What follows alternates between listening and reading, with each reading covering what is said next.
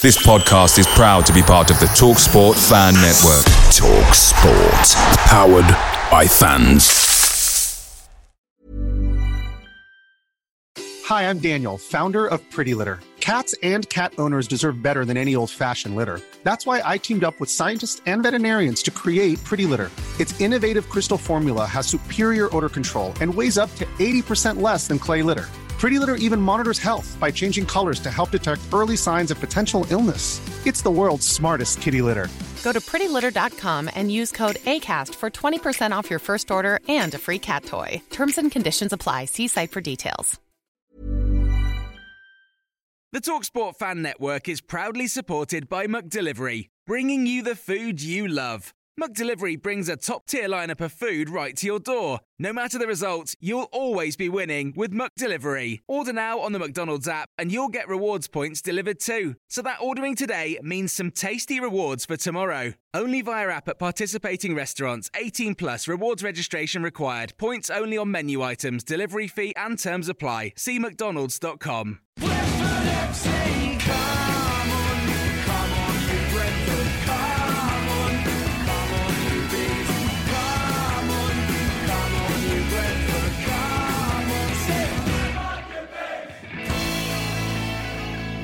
Hi, Billy Grant here. Check out the book Dad at wearedad.co.uk and you'll find it really interesting. Some of the stuff that I write about, I actually talk about in this interview with Robert Elms. So check it out, wearedad.co.uk. Thank you. Good morning, London. I'm Robert Elms.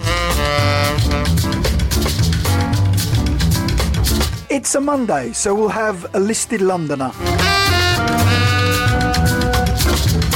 And we're celebrating Brentford Football Club's extraordinary success at getting promoted for the first time in 1,000 years to the Premier League. Something like that. So our listed Londoner today is Billy the Bee. No, not that Billy the Bee. This one is Billy Grant.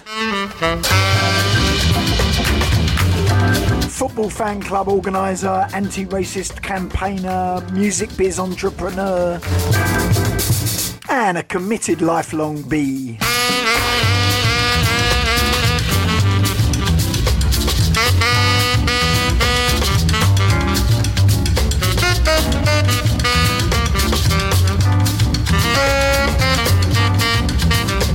And Billy will be joining us in about 10 minutes from now, I reckon, because we're about to have this week's listed Londoner.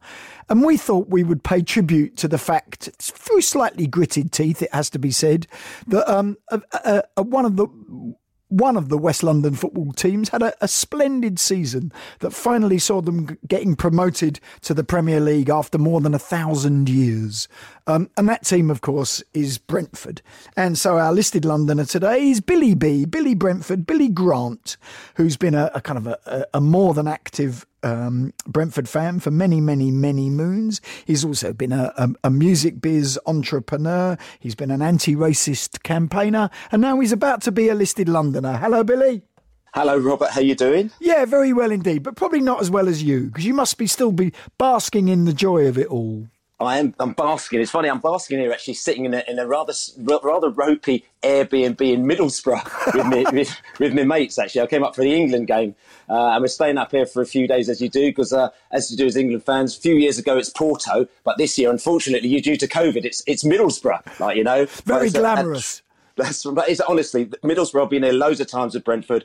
It's the first place we put down. We tick it off and buy our train tickets when we come on away days. The people here are wonderful. They're so friendly. They're so, honestly, so many great places to go. We've seen all our old borough friends. They just come out and they're so friendly. Unfortunately, there was a bit of an incident at the stadium. If you check out my Twitter, Billy the B99, there was a bit of booing, as you know, when they did the knee. But, you know, I turned around to one of the fans and told him, I feel uncomfortable. If people don't know, I'm actually a black England fan and I've been to loads of England tournaments. I've been to, like, 7 World Cups or something like that, 6 European Championships. And I turned around to the fans and said, feels uncomfortable. And fair play to the England fans. They turned around to this guy and they said, we don't want you here. You must come out. And he actually came out of the stadium and he had to move. But that was positive anyway. And it's certainly positive that Brentford, after, you know, I was joking about 1,000 years, but it must have felt a bit like it, have finally got to, I don't know, the holy land of the Premiership.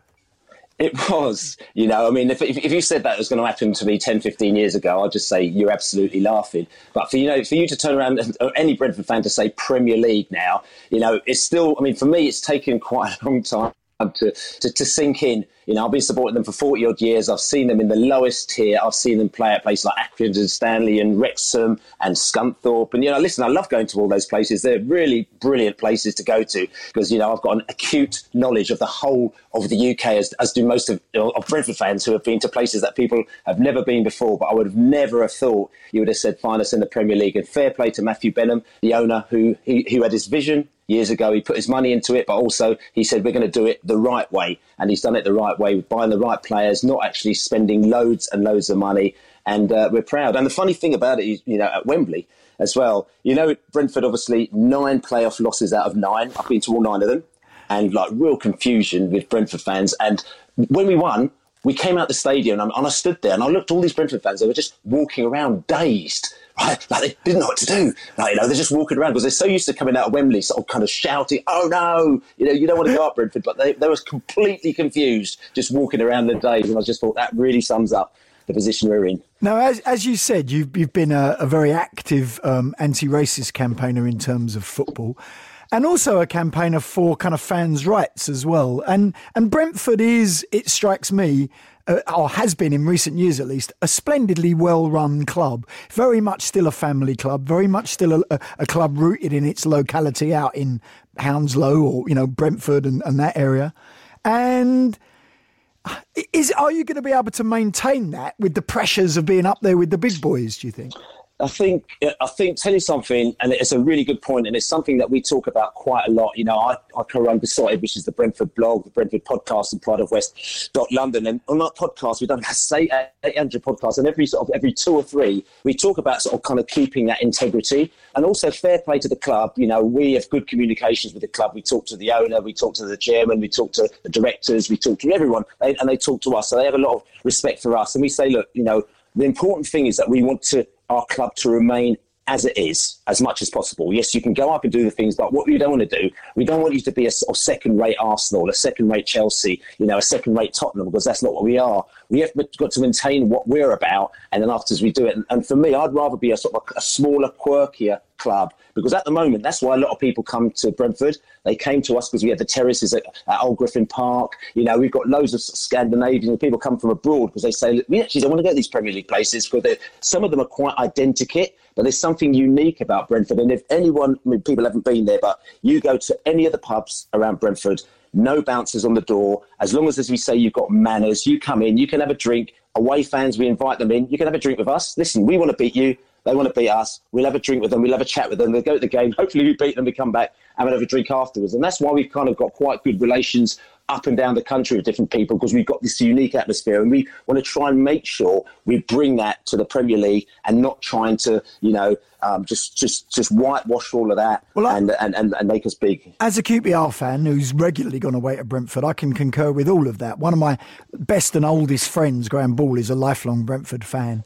And Graham and I always meet up before games at Brentford, and I go in the pub with him, with all the Brentford kind of hardcore and, you know, my son, and wearing his blue and white hoops. And it's great. There's a bit of banter and there's a bit of fun, but it is a fantastically friendly place to go and watch football. And I really hope that you can transfer that to the new stadium, and that you can sort of keep your soul up there with the big boys, because, you know, QPR got it completely wrong when we tried to do it, and I think it is a very, very tough call. Yeah. I mean, we know Bawley, as we call him, Graham Ball, Bawley, big game Bawley, as we call him, because sometimes he only used to go to the big games. And I think I actually met you when you came down to our boozers, which is the Globe one time, and you came down there, and I think it probably said hello to you as well there, Robert. And yes, you are right. It's something that is difficult, but I think that's something that is maintained by the fans. So when we went up to Division 1, and I think there was a phase where all of a sudden, I think the police were saying, right, what we're going to do is we're going to segregate the pubs as they do. So these pubs are going to be, you know, away fans only. These pubs are going to be home fans only. And we got together with the publicans and the Independent Supporters Association, all that. And I said, tell you what, we're not having this. So we sat down with the police and we said, look, leave it as it is. This is what makes Brentford unique. We'll self-police it ourselves. There would be no problems in these pubs, trust me. And they're a little bit nervous. And then the Fulham game, which is actually a big game for Brentford. So Brentford Fulham is it's like Liverpool, Everton. It's like a really, really big, can be quite fiery. And then when there's no trouble after that, and then there's no trouble after QPR, they went, I tell you something, fair enough. And there never has been, you know, ever since. So for us, I think a lot of it, just like last night, like I said to you at the England game, fan policing, I think, is really important. And for people to come out and say what they feel and actually show themselves, because I think a lot of the time, a lot of fans feel things, but they feel a little bit intimidated, so they don't say things. So I think to get people to come up and allow them to express themselves, that will help to maintain sort of the integrity and what you're really all about. So we know a lot about your the football side of what you do, but you've also been involved very much in the music business, haven't you? Yeah. I've got basically, I was an A&R for a company, which is a great company, which you probably remember, it's Telstar Records. Yep. And, you know, started off doing all the compilations like the Acid Jazz and the Jungle Mania and the, you know, loads of Dance Boom, really, really successful in doing all those compilations. And I loved it. It's lots and lots of fun, met lots and lots of people. Telstar Records was actually known as the Millwall of the music industry.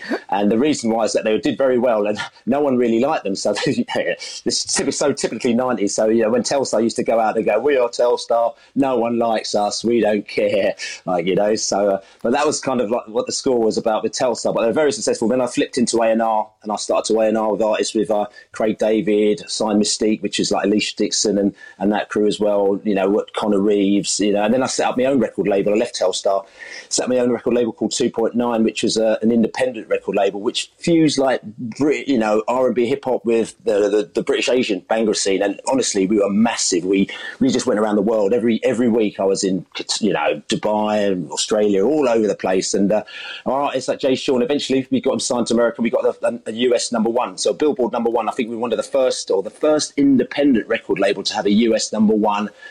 In recent times, if not ever, I think it was, because after that, all the other artists came. So it's quite a big feat, because there's only two of us, me and my boy Rob Stewart. It's two of us said it, but it was a real journey, and it was interesting trying to intermingle football and trying to keep going to Brentford home and away with actually building your own little record label. And it's probably quite lucky it happened at the time when Terry Butcher was manager and he wasn't very good, and Brentford were at the bottom of Division 3. So I didn't go to very many matches when the company was first started. But after that, I've enjoyed loads and loads of brilliant, brilliant football.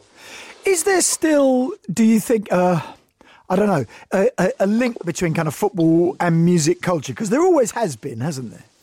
Yeah, I mean, I think there is to a certain extent. I mean, there was a lot, but, you know, there was a lot sort of kind of back in the day. I remember actually talking about the link between music culture and, you know, this... Before the social media era, what I loved about it is that I kind of had this footballing life, this footballing world, where I'd go to, I had this clubbing world, because I was massively into the, you know, the club scene, probably the same time as what you were, going to all the, you know, the Africa Centre, you know, going to Special Branch, all these clubs. And I used to love doing that. Then the warehouse scene came. And what I loved is I could go clubbing. I knew everybody inside the club scene, and you did it. But all of a sudden, I came out of that club world and then went to football on Saturday, and they were completely separate. They just, because of social media, they just didn't mix. Yeah. So it's almost like I had sort of two ethoses. I had two bodies. I had the football world and the clubbing world, and they didn't mix. So at football, I could be with the mates, have a good drink, and then afterwards I'd go out at night, put my clothes on, go dancing till 4 or 5 o'clock in the morning, and that was separate. Then all of a sudden...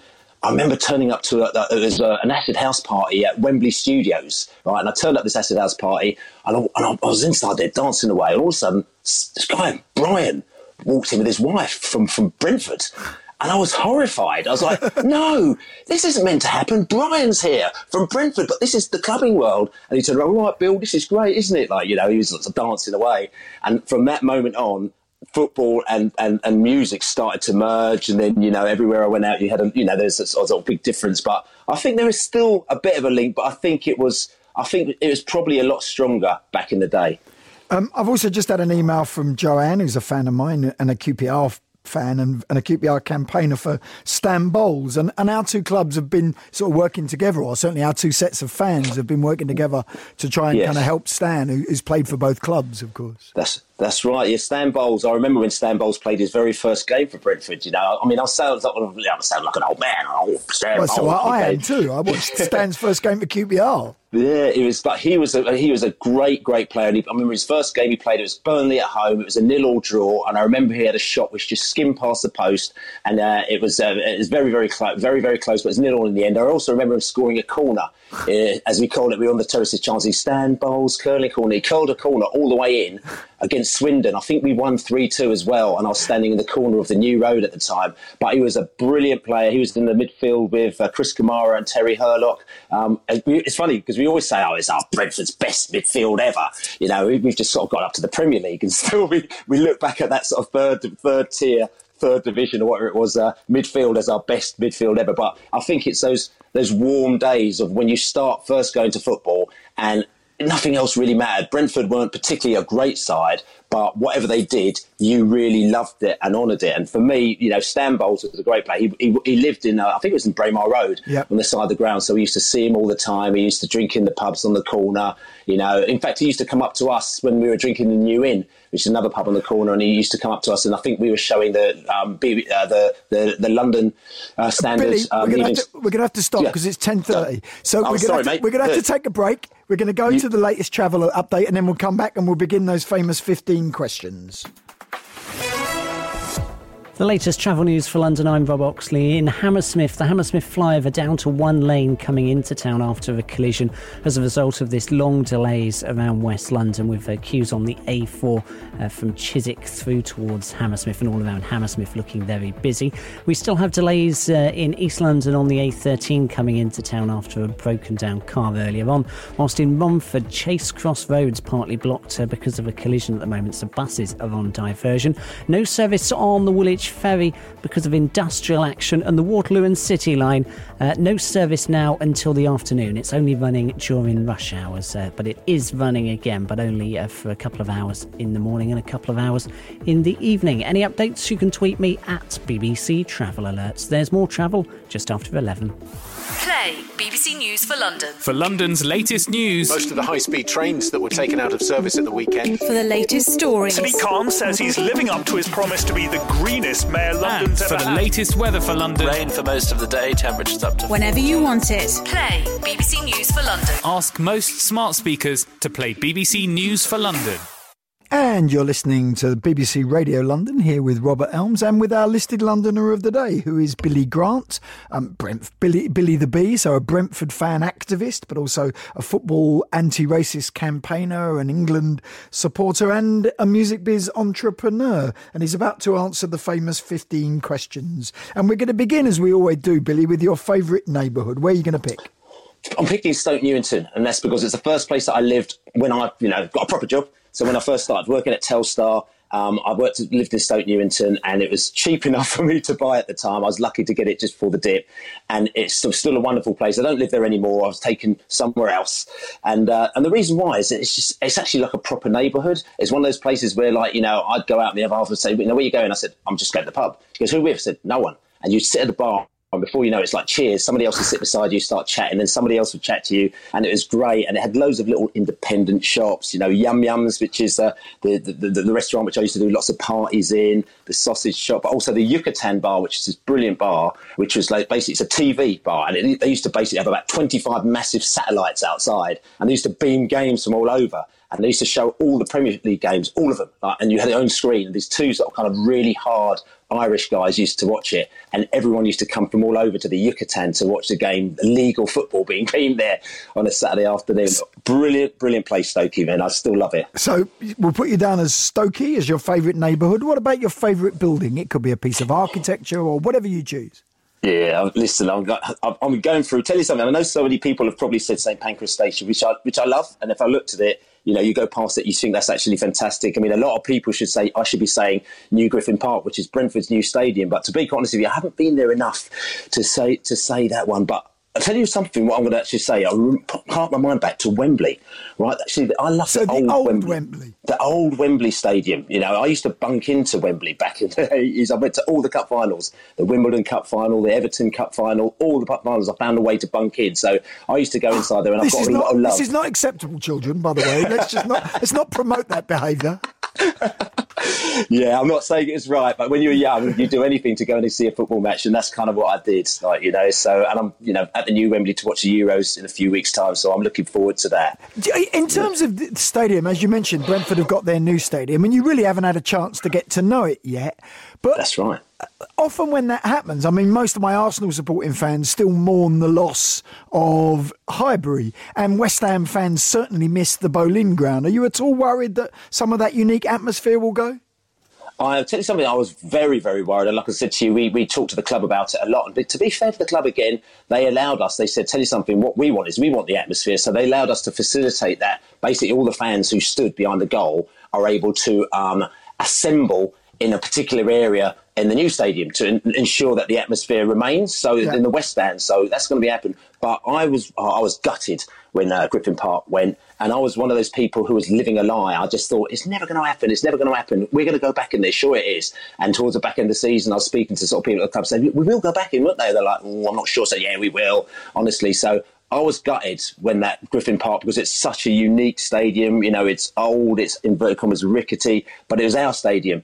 And we were worried that when we move, it's going to be new and shiny and there's going to be a load of corporates coming in and we're going to lose the atmosphere. But when I went to the game, I went to a couple of games. I went to the Bournemouth game when we beat them in the playoff semi-final. And we had 4,000 there. I'm not being funny, mate. It sounded like there was 50,000 people in the place. We were rocking that place down. So I'm much more comfortable now that the new Brentford, new Griffin Park is going to be all right. OK, that's a building you like. What's a building you don't like? Oh, right, I'll tell you something. Listen, I'm not going to be churlish, and I'm not going to say keep Yards Loftus Road. Because it's a fantastic stadium. Because, listen, it's the Kyan Prince Stadium. The fact that they named it after Kyan Prince, I've got a lot of respect for QPR for that as well. And again, I'm not going to say Craven Cottage, which I should do, Bees Up, Fulham Down, because I actually got a lot of respect for that stadium. I think it's a wicked stadium as well. I'm actually going to flip it around and I'm going to go somewhere which is fairly local to me, because I've actually moved up to North London, and the Arts Depot in North Finchley is horrendous, right? It's absolutely horrendous. That brilliant opportunity to bring sort of a local community piece to the area. Okay, apparently it's opened in 2004 as an award-winning arts centre. I don't know what awards they were winning, but you know, they didn't win any awards in my book for the enjoyment and the development of the arts in the North London area. It used to be the old Gourmont Cinema back in the day, and they've just basically just lumped this concrete bit, put a bus station underneath it, and it's not the place that you want to go, like, you know, like a Tricycle. You know, I love the Tricycle. Each to their own. I guess there's going to be some people who love it, but it's not for you. Let's move on to the best view in London. And if it isn't from South Africa Road, where is it? No, tell you what it is sometimes I've got my son's autistic, right, and great high functioning autism. He was at home for 2 years, where I sort of stayed with him for two years at home. I've actually written a chapter for a book called Dad, which you should definitely check out. You know, We Are Dad is the hashtag on that one, and I talk about that with my son and my daughter. And sometimes, because he was at home for 2 years, he used to get really frustrated. So what I do is I jump on the train, go through the Docklands, all the way down to Greenwich, yep. Okay, or we'll get on a boat to Greenwich, and then from Greenwich we walk all the way up to the observatory, and then we'll go down to the observatory and we sit down and we'll just look over the observatory and look over the river to the other side. And that just really calmed him down, because he used to get a lot of frustration. And so for me, having to sit cooped up in your house with your son like that, and all of a sudden going out on that trip and sitting down there and chilling, you know, completely chilling out. I used to love just taking that trip, taking an hour and a half to get there, sitting on top of that hill for a couple of hours. It's the best view in London, again. I think. I agree with you. It is wicked. Up by the statue of Wolfe, up where the observatory is, looking down across the river's just majestic. It is fantastic. I tell you, I love it. I love it. South East London as well. I didn't know it that much, but I've started to sort of discover a little bit more. I pop down to Dulwich Hamlet quite a lot as well, as the Dulwich Hamlet fans know me, as I go down there as well. I'm starting to feel a little bit of love for South East London, where I didn't really know that area before. What's your favourite open space? A park, a garden, whatever you choose? Tell you something, I thought Richmond Park, because back in the day when I used to live in West London, I used to go there a lot with the deer, picnics and stuff like that. We've talked about the Greenwich Park view over there as well, but actually I was thinking about this at the moment. What actually gives me a little bit of a buzz, I mean, I've actually taken up football coaching. So during the pandemic I started taking up football coaching. I started coaching a girls team, an under 12 girls team, Paul Barnett Nightingales, which is a great little team as well. We've got quite a few teams, and we're looking out for new players as well, if anyone's interested in coming down. But anyway, I'm coaching this team, which is a great team, and they actually play at a cricket ground called the Walker's Cricket Ground in... It's called the Walker's Cricket Ground in Finchley, right. And it's just a lovely area, a lovely pitch, and we go down there every other Saturday as we play our home games, and it just makes me feel really good when I go there. So Walker's Cricket Ground in Southgate, they do fireworks there on Fireworks Day as well. It's kind of my new home open space on Saturday to get the girls to play their football, the Barnet Nightingales girls, and I love it. That's a new one on me. I think it's the first time anyone's ever picked that. So I must go. I've never been there. I must go and investigate. Left field. Are you a shopper? What would you pick as your most interesting shop? Tell you something. Can I go old school on the shopping? Yeah, of course you can. Tell you something. Right. I used to, there's a lot of things that people don't know about me, but I used to play the piano from the age of 5. And I actually went to the Royal College of Music, which is just, I went to the Royal College of Music, which is behind the Royal Albert Hall. And I used to go there to the Saturday school, right, sort of quite high standard of musician, everything like that. And I actually really hated it because I was going from a stage where I was going from a clubbing stage, going out, and I was like a little rude boy from Isleworth is where I lived, little rude boy. So I turned up in my Crombie at Royal College of Music, and God, what's he wearing? That's disgraceful. Is she wearing that? And I used to sort of play all my Scar songs instead of playing the classical records. Anyway, I used to always shoot off if there was a break, I used to always walk down to Kensington Market. And I used to walk down to Kensington Market and go downstairs. And there's obviously, if you walk from the Royal Albert Hall to Kensington Market, not the right-hand side one, which was the posh market, but the left-hand side one, go downstairs. And I used to hang out in Gaz Mail. So Gaz, from Gaz's Rockin' Blues. That's right. He had a little shop down there. And I used to always go down there and chat to him about, every week about, I just used to love his little shop. He used to tell me what was coming on. I'd say to him, the specials are coming out. He told me about a new band. I've got a new band, a friend of mine's in it. They're called the Body Snatchers. Oh, really, Gaz? What's that all about? So we just sit down and every week we would talk about stuff. And I didn't have much money, so I don't think I bought very much from him. I probably bought sort of a button-down shirt or a couple of badges or something like that from him. But I used to just love going out to Gaz's shop in Kensington Market. It was fantastic. Really, really good bloke. And I used to go to Gaz's Rockin' Blues afterwards and sort of seen him all around, but he's John Mayall's son, as you probably know. The blues. Yeah. And he's a great Scar kind of fanatic as well. That's the whole thing. He's a Scar. His shop was like a rude boy shop, so you can buy all the tonic suits, the stocks, the clears, the braces. I think he had records as well, so you got a bit of vinyl. And like I said to you, for me, just spending hours inside there instead of going to my piano lesson, then my trombone lesson, then I used to start doing percussion. I did percussion there as well at the Royal College, so I didn't mind doing that. So I went back for my percussion lesson, but the other ones I wasn't really feeling at the time. But Gaz rescued me for all that, and I loved hanging out with him. Okay, let's go to a pub, bar or a restaurant. Where would you take us? Oh. Is it going to be one of the pubs on the corner of the old Brentford ground? Or? It's not. Listen, the Griffin is the one that everyone knows, and I love that little pub as well. But I'll tell you what I'm going to do is I talked about Yum-Yums, which is in Stoke Newington, which I love. You've got to check it out. You must know it as well. Atiq is the guy that runs it. So when I lived in Stoke, like I said, everywhere. He used to do all these parties, and he used to let us run parties. And his dad is actually, they call him he's the East London Tom Moore as well. He's a 100-year-old who did a lot of walking in East London. That's actually, his dad actually runs Yum-Yums. So we've had great parties there as well, but also in the East End, because you remember back in the day, the East End was good because you could go to parties there, and because no one lived there, you could do lock-ins like all-nighters. So we used to actually go to Vic Naylor's, right. which is Peter used to run that as well. I think he's married to Janet Street Porter now, and he just lock us in 3 o'clock in the morning. It was actually the pub in Lock, Stock and 2 Smoking Barrels. So I'm still a bit confused, Billy. Which pub have you chosen or restaurant? Right, I'm actually going to go. I tell you what, I'm actually going to go for the Globe, which is the pub that you've come to in Brentford, which is our pub. Yeah. It's a friendly pub. The owner's brilliant, and I just love the Globe. And any fans that want to come down, they'll have a really, really good time there. It's a great football pub, and the owner Paul and Callum are fantastic, and they'll do anything for you. I can vouch for that. Okay, pick one memorable night out. Could be a night out clubbing, could be a night watching football, whatever you fancy. Okay, I'm going to do. Again, I've talked about Africa Centre before with Soul to Soul, which is great. From Hammersmith, I used to go to the Hammersmith Palais with Selector and Madness and Bad Manners and the Beat. That building was really great. But what I'm actually going to go back to, and it's I'm slightly cheating here, is we used to go to Dingwall's, right? Yeah. Which for me was fantastic. And, Giles Peterson's Talking Loud on a Sunday. It was actually a Sunday afternoon, but you could call that a night because by the time we went there, it was all dark.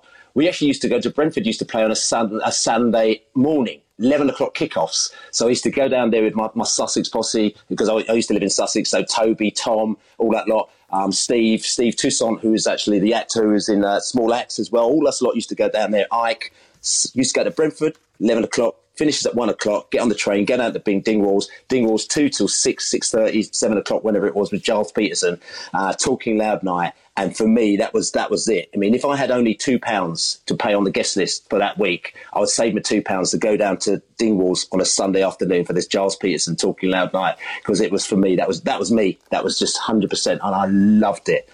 It was a great night. I went there many times myself, and I can only concur. Okay, I'm going to give you a day off, Billy. How would you spend it?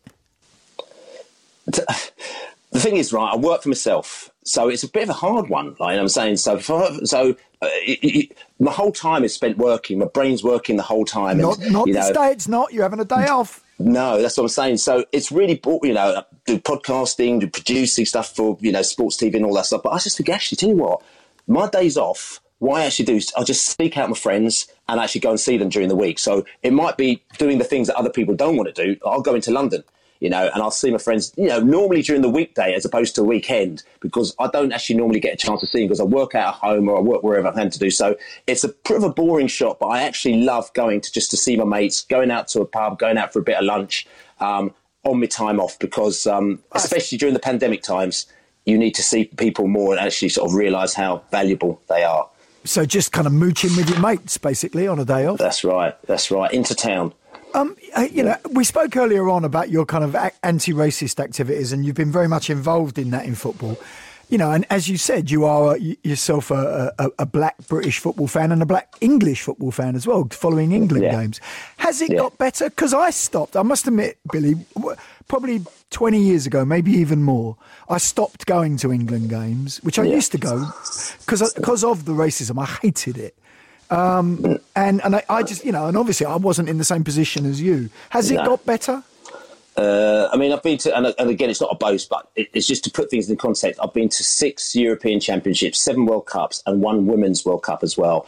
I love England as a football team because I believe in that you support the team that, where you come from, where you're born. I support Brentford because I was born like a mile down the road.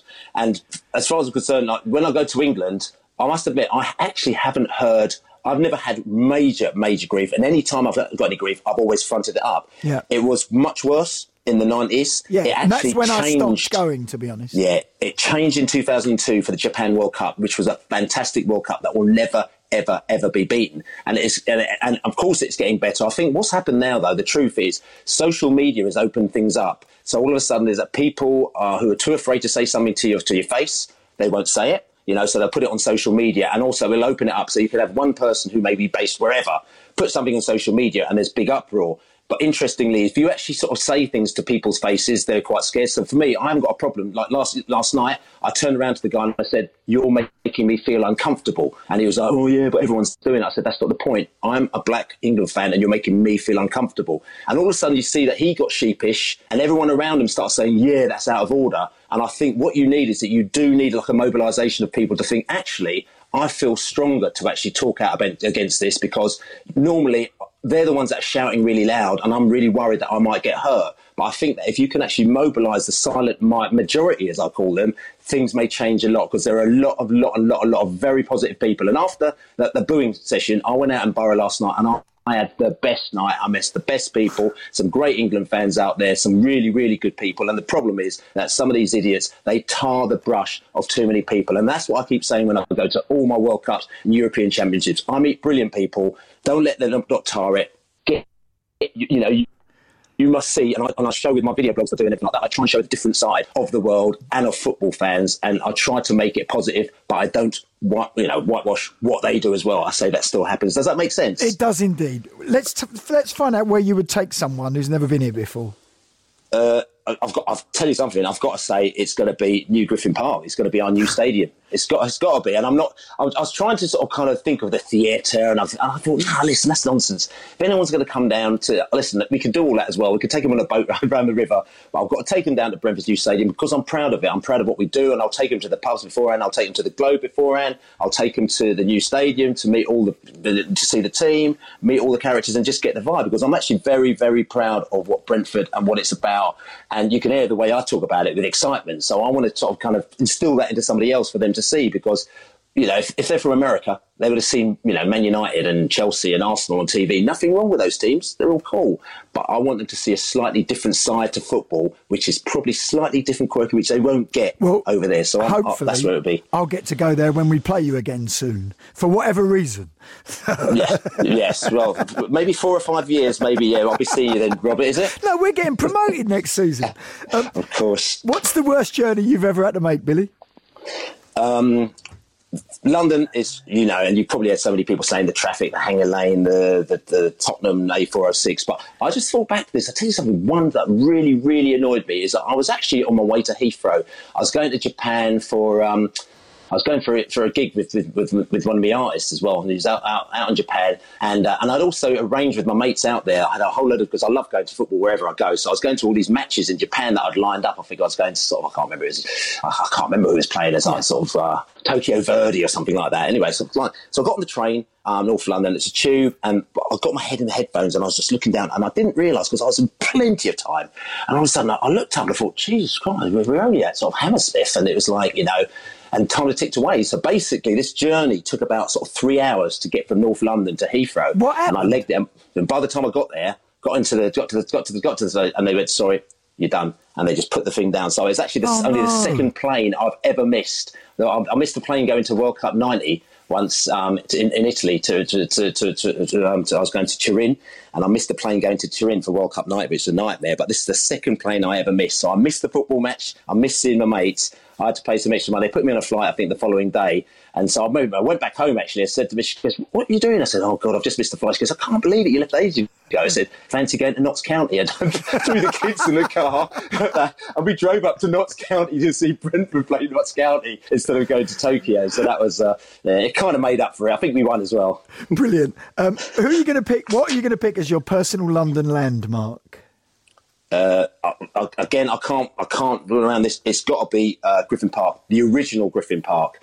What's going to happen to it? Does it get knocked down and redeveloped into the flats? Or? Yeah, I'm not. Again, it's on social media and I can't watch it, so I haven't watched any of the clips. But the bulldozers have come in and they're knocking them down. And I know people used to sing it. You know, you're building flats on the Cottage, but they're definitely building flats on Griffin Park at the moment now. And it's a bit of tears to my eye for that one, because it's such a great place. But it's one of those things that's got to happen. But it was, for me, it was iconic, and all my friends, whatever team they support, they all go, oh, we love Griffin Park. So for me, that is the one that sort of stands out for me. I never loved Griffin Park. We always lost.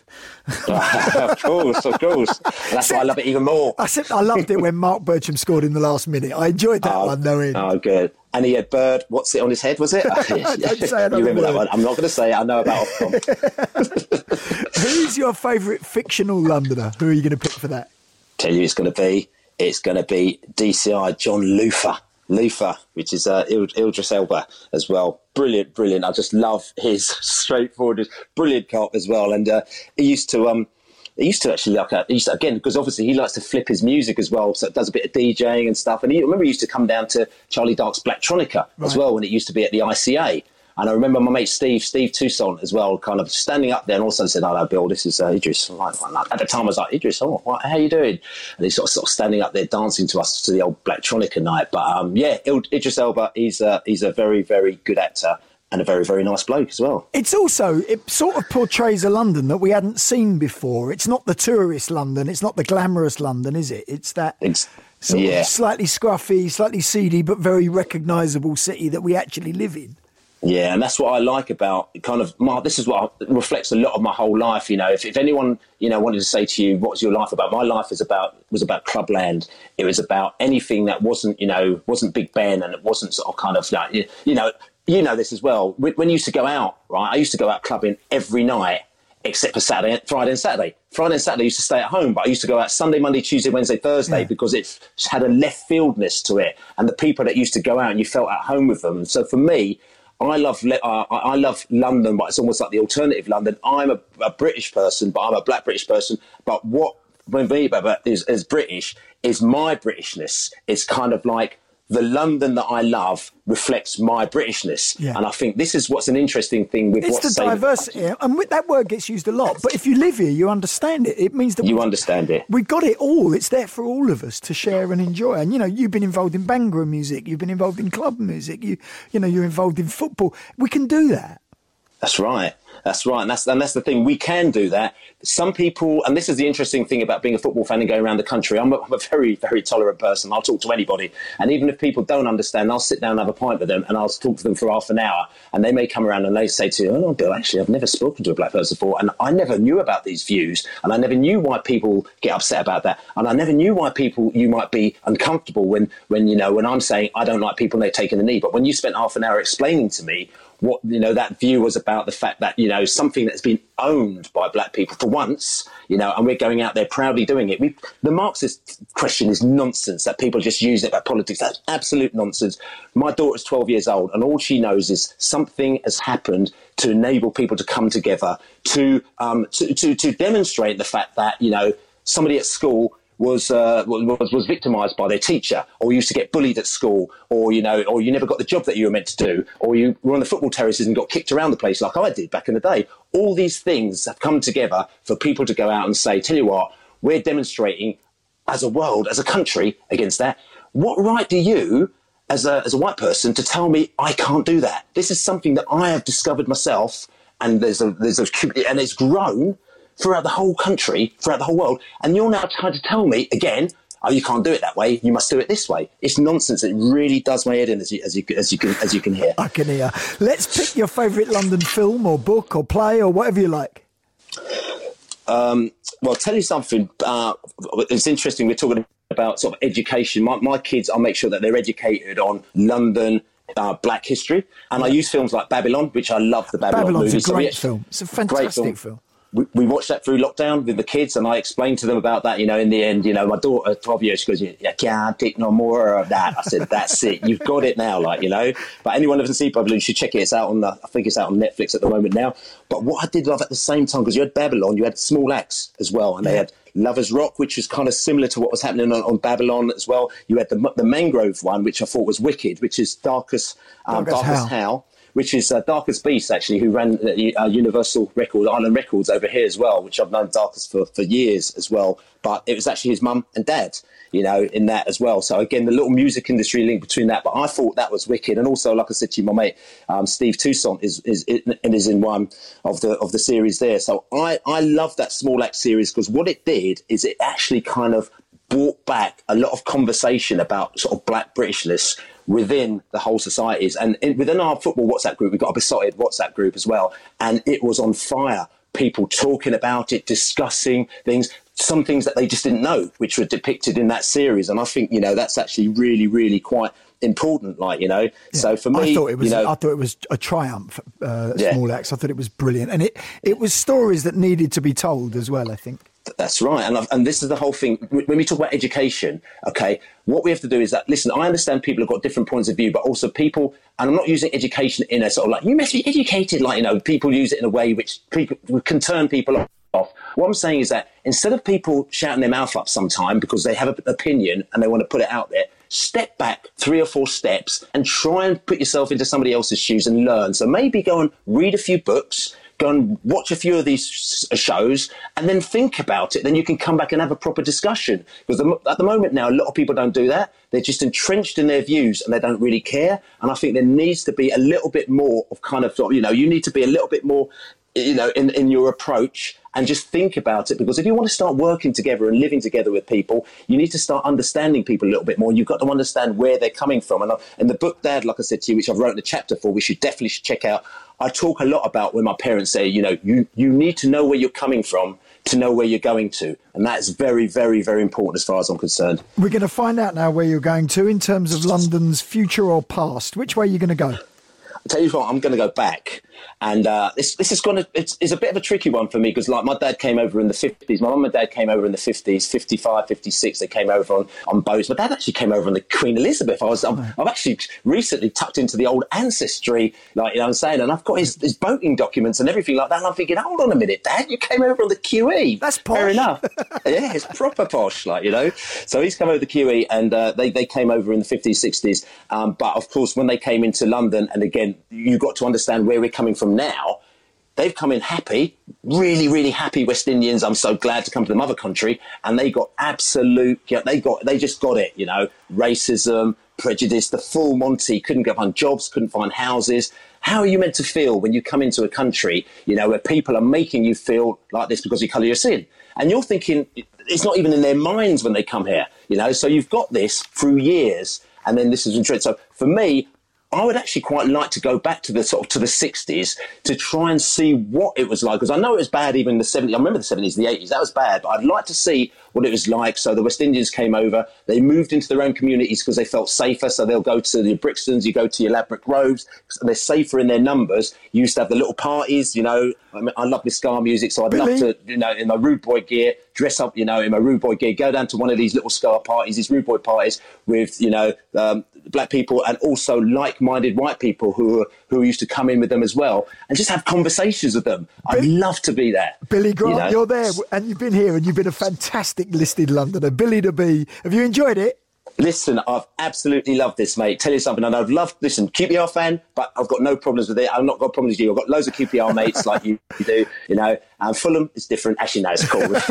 Billy, let's leave it here. We've got to go. Lovely to speak to you, mate. Weekday mornings with Robert Elms. BBC Radio London. Lots of people saying how much they enjoyed our listed Londoner today. Billy Grant, Billy the Bee, a kind of football activist, football fan, music biz entrepreneur, and Carney Talk. And it was great as well. I absolutely loved it. And I love the fact that you can be a football fan, you can love your own club, you can have kind of rivalry with other teams. But in the end, we're all Londoners, we're all human beings, we're all... Certainly, he's decent, and I am, and the vast majority of football fans are as well. So there you go. What a terrific listed Londoner Billy Grant was. So I want to say thanks to Robert Elms and Radio London for doing that little slot. I really enjoyed that actually as well. And if you want to sort of check out anything else that I've done, actually, a lot of the stuff that I talk about is written in this book called Dad. I've written a chapter in the book Dad, and you can catch it on wearedad.co.uk as well. The hashtag is wearedad.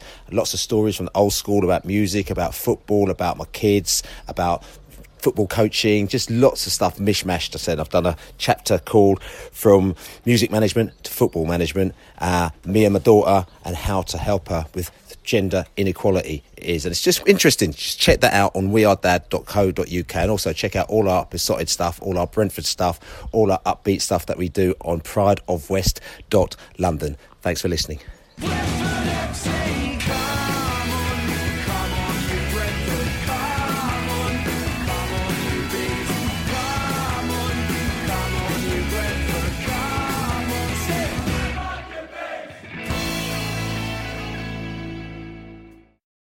Away days are great, but there's nothing quite like playing at home. The same goes for McDonald's. Maximise your home ground advantage with McDelivery. Order now on the McDonald's app. At participating restaurants, 18 plus serving times, delivery fee and terms apply. See mcdonalds.com.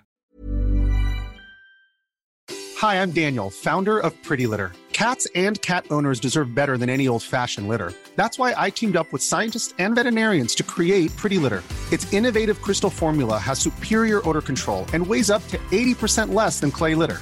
Pretty Litter even monitors health by changing colors to help detect early signs of potential illness. It's the world's smartest kitty litter. Go to prettylitter.com and use code ACAST for 20% off your first order and a free cat toy. Terms and conditions apply. See site for details. This podcast is proud to be part of the Talk Sport Fan Network. Talk Sport. Powered by fans.